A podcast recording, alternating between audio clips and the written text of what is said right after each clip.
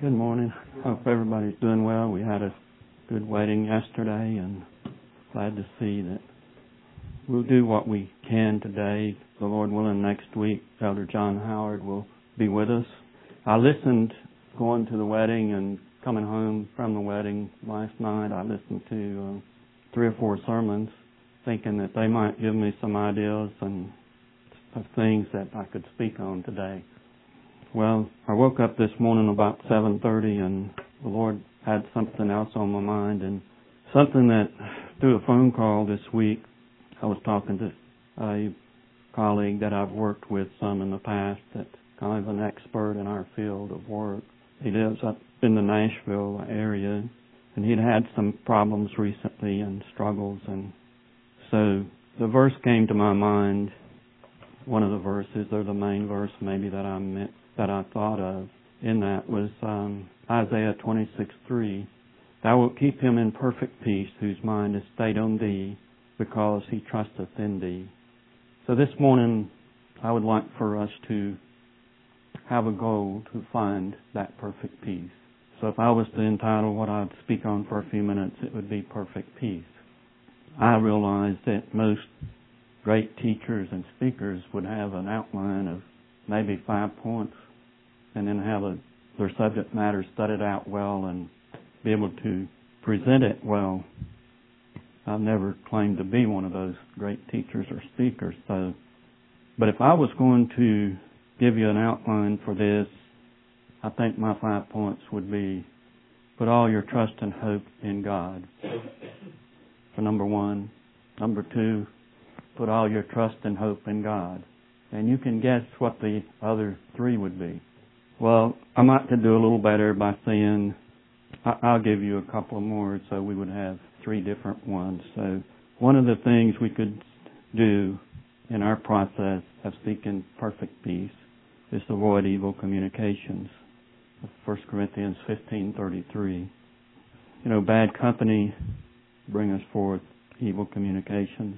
So we would need to stay away from bad company, bad movies, bad TV, bad internet, anything that would bring us temptation, we need to avoid and stay away. The other thing that would help us to find that peace, I think, would be stay busy with good things in the honor of God, helping God's people, doing the things that are good. So, I might ask this morning a few questions and before we go back to our subject verse. Uh, these are related, of course, what is troubling us today, each one of us? And is there a way out of our troubles? Can we have perfect peace, or is that just meant for someone else? Do you have to be a super Christian or living so close to God? Well, it is important for us to live close to God, and we will need to do that to have perfect peace. I believe. And I believe there is a way out for us, as we might read in 1 Corinthians 10:13. God gives us in His Word. He, God, I believe, is our master counselor, and He has given us the Word for our counseling. If we can read it, comprehend it, and draw near to God, He will provide our needs. Our trial and temptation is not unique, whatever they may be, and we're not the first one to have them, that particular trial or that particular problem. So God is the master counselor. So this morning, let's look into His Word and see if we can find some ways to attain unto that perfect peace. God is the only way to find it. His grace is sufficient. He says in 1 Corinthians 10:13, "There is no temptation taken you, but what is common to man." And God has made a way of escape for us. We might say, "Well, nobody else would ever had, maybe has ever had this particular problem." Or this particular trouble. God says that is not true. Ecclesiastes 1 9, he says, No new thing is under the sun. Well, as we look at this this morning, let us think of God's Word as being our counselor and our God as the master counselor. And let's look to Him. And He's given us His Word that we can look to Him and that we can find those ways of escape, that we can find that peace if we were to read in His Word, I know that some of you might get tired of hearing me say some of the things that I say sometimes, but Jerry Clowers once told a story about where we're going to be when we get where we're going. And he said that day he gave us a story and he said that that was one day he didn't know where he was going to be when he got where he's going. So where we want to be today when we get where we're going is at peace with God, if at all possible. Um, I think I'd like to read, if I can find it quickly. If not, I'll just mention something on it. Philippians 4 7. Um, I'd like to read verses 6 through 8. Be careful for nothing, but in everything by prayer and supplication with thanksgiving, let your requests be made known unto God. And the peace of God, which passeth all understanding, shall keep your hearts and minds through Christ Jesus. So again, we're looking here in verse 7 at the peace of God that passes all understanding. So there's some instructions here by God on how we obtain that. Be careful for nothing, but in everything by prayer and supplications with thanksgiving, let your requests be made known unto God. So whatever our situation is, whether we're looking for a better job or we're just trying to find business for our company and trying to get enough income to pay off our debts and whether we're thinking about going back to school as some of you are and whether you're just in school now and continuing on in your process of finishing school as some of you young people are doing or internships or training in everything by prayer and supplication with thanksgiving we should let our requests be made known unto God and the peace of God which passes all understanding, shall keep your hearts and minds through Christ Jesus. So I think he's telling us that we must draw close to God and stay close to God. We must walk with God. We must continually be in prayer with God if we want that peace that passes understanding. We must be in fellowship with God. I think we have a song we sang sometime in fellowship with God. It's a great blessing to us to be in fellowship with God. Finally, brethren, whatsoever things are true, whatsoever things are honest, whatsoever things are just, whatsoever things are pure, whatsoever things are lovely, whatsoever things are of good report, if there be any virtue, and if there be any praise, think on these things. Paul says, finally, we must keep our minds and our thoughts away from corruption, away from bad things, away from bad. We got to stay away from bad or evil communications, as it were. Verse nine, and those the and those things which you have both learned and received and heard and seen in me do, and the God of peace shall be with you. So if we want the God of peace to be with us, we need to find those things that are good, those things that are pure, and think upon them, those things that are lovely, those things that are right. Observe good men, such as the Apostle Paul. Those things, he says, which you have both learned and received and heard and seen in me, do them. Don't be a hearer of the word only. Do them. Do those good things. Reach out to the poor, the widows, the children, the orphans. Those things that we learn in the book of James are pure, are pure religion and undefiled where we can be pure in our service to God. We learn in Matthew, I believe, chapter 25, that if we visit and serve cold drink of water or visit those that are the least of His, then it's the same as doing it unto Christ. So, God has made a way for us, and He's given us things to do to occupy us. I believe we can find lots of things to do that are good, that are pure, that we can keep our minds on. If we are not in the habit of doing that, as most of us or some of us may not be, I know that I struggle with a lot of those things. But if we want the blessings that God is offering us, if we want that perfect peace, I believe He has given us a way to find it. I struggle with those things in my life of striving to do the things that are good and keeping my thoughts pure. And I think most of God's people struggle with that. That's why He gives us churches and fellowship, brothers and sisters that we can encourage and strengthen one another. When one of us does something good or right, it's a good example for the other. It strengthens us that we might press on.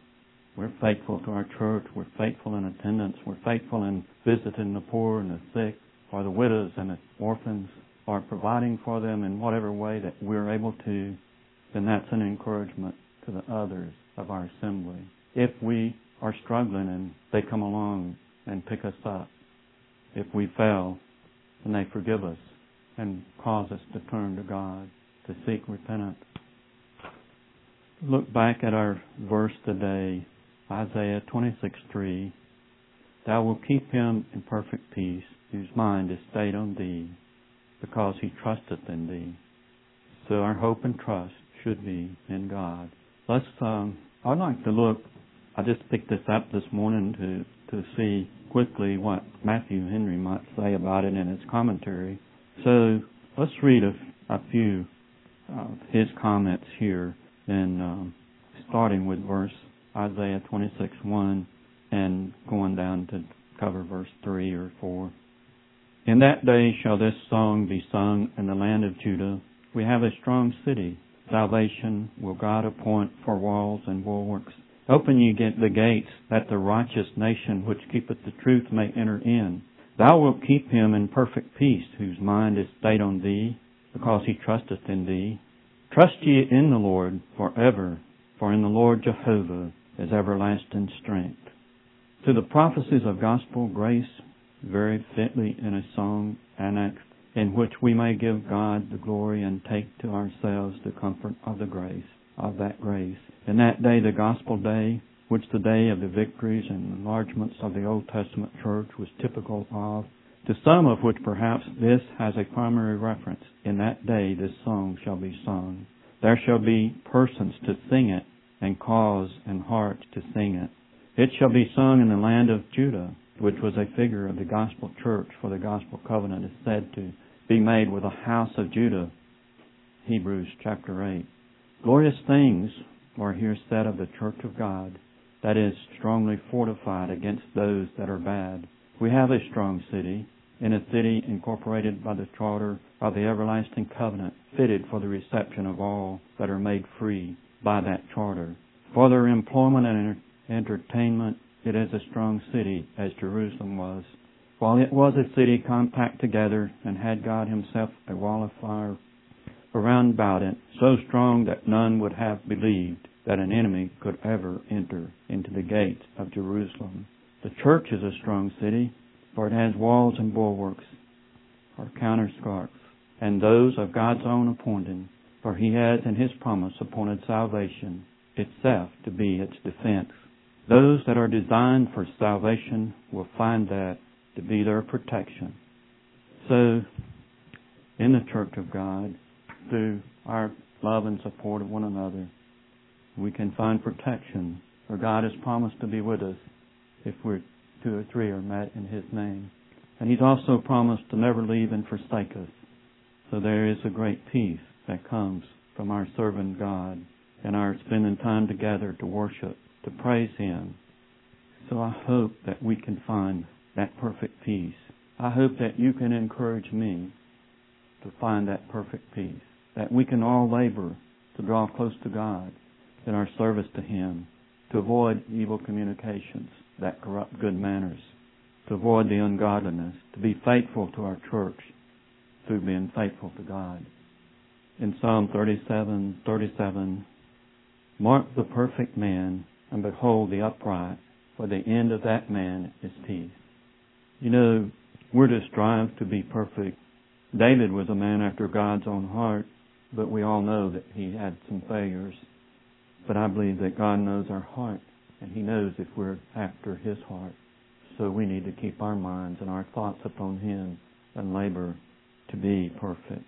As the Scriptures tell us, be perfect, even as our Father in heaven is perfect. We're to strive for that, and we're to labor for it, and God knows our heart, so He knows what we're striving for. He's not saying that we're going to reach perfection in this life. We're strangers here, we're struggling against sin, but we don't need to give up. We need to be pressing into His kingdom. We need to have those goals for ourselves. We can't set goals for one another, but we can, each one of us, seek God draw close to Him and to stay close to Him. We can labor to avoid evil, that we might have good company to be with. We can work on our thoughts. We can use Christ's example to say, Get thee behind me, Satan, when evil thoughts come or evil temptations. 2 Corinthians 13:11, and uh, I'd like to read verses 10 and 12 there, if I can find that kind of quickly. And let's just start in verse 7. Now pray to God that you do so, that you do no evil, not that we should appear approved, but that you should do that which is honest, though we be as reprobates. For we can do nothing against the truth, but for the truth. For we are glad when we are weak, and ye are strong. This also we wish, even your perfection. Therefore I write these things, being absent, lest being present I should use sharpness, according to the power which the Lord hath given me to edification and not to destruction. Finally, brethren, farewell, be perfect, be of good comfort, be of one mind, live in peace, and the God of love and peace shall be with you. Greet one another with a holy kiss. All the saints salute you. The grace of the Lord Jesus Christ and the love of God and the communion of the Holy Ghost be with you all. Amen. So Paul, after having had many things to say that he knew might not make some of them happy, he just says, finally, brethren, farewell. Be perfect, be of good comfort, be of one mind, and live in peace. And the God of love and peace shall be with you. So if we can strive for those things, the God of love and peace shall be with us. So hopefully we can learn how to get where we want to be. Hopefully our goal will be to get to this place of perfect peace. Matthew 6:21 says, "For where your treasure is, there will your heart be also." So, is part of our treasure to have perfect peace, to be close to God? Is that where our heart and our minds and our thoughts are? I think that's where I should have mine. My treasure should be to be at peace with God. My treasure should be, and my heart should be, focused upon Jesus Christ, the love of His church and His people. And I hope that I can do that. There's another verse that I've mentioned in the same chapter, and I've talked about it before in Matthew 6, 20, 33. Seek ye first the kingdom of God and his righteousness, and all these things shall be added unto you. So what things? All the things that we need, all the things that we might get troubled or worried about, all the troubles and the trials and the temptations that we may face. If we'll seek God first, His kingdom first, I believe we can find that peace. And hopefully we'll learn what it, it will experience what is meant by having that perfect peace and having a peace that passes understanding. I know that you're all familiar with the fruit of the Spirit. One verse you may not be familiar with that mentions the fruit of the Spirit, or that you may not come to your mind immediately, is Ephesians 5. I believe it's verse 9. For the fruit of the Spirit is all goodness and righteousness and truth. All goodness, righteousness, and truth. I had a student at the University of Alabama one time tell me that in one class they were teaching them when it's okay to lie. I'm afraid that many times in the world, people look for too many excuses for telling a lie. In the Ten Commandments, we're told to not bear false witness.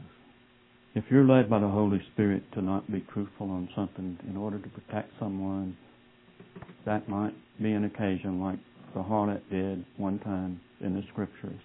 But those occasions would probably be so far and few between that many Christians may not ever face them in their lives. But I believe that so many people look and find too many reasons to be untruthful. So I think we should labor very hard to always tell the truth. And if there's an exception to that, God will make it plain and clear to us through the Holy Spirit of God if we're living close to Him. And I think there might be very few exceptions, and there might not be any in most people's lives that God would approve of. I'd like to close this morning by reading one more verse from God's Word. If I can turn to it. I'd like to read in Philippians chapter 4 again.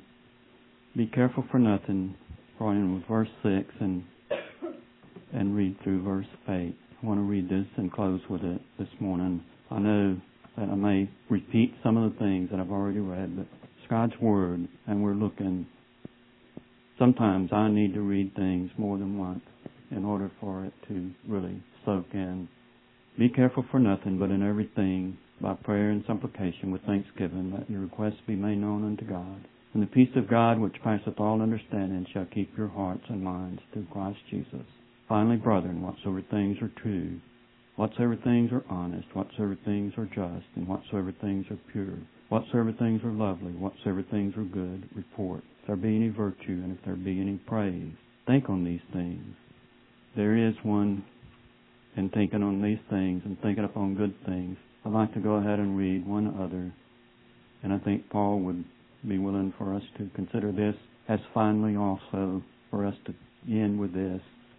Let's let's read about the fruits of the Spirit in Galatians five, and let's start with verse eighteen and go through the end of the chapter.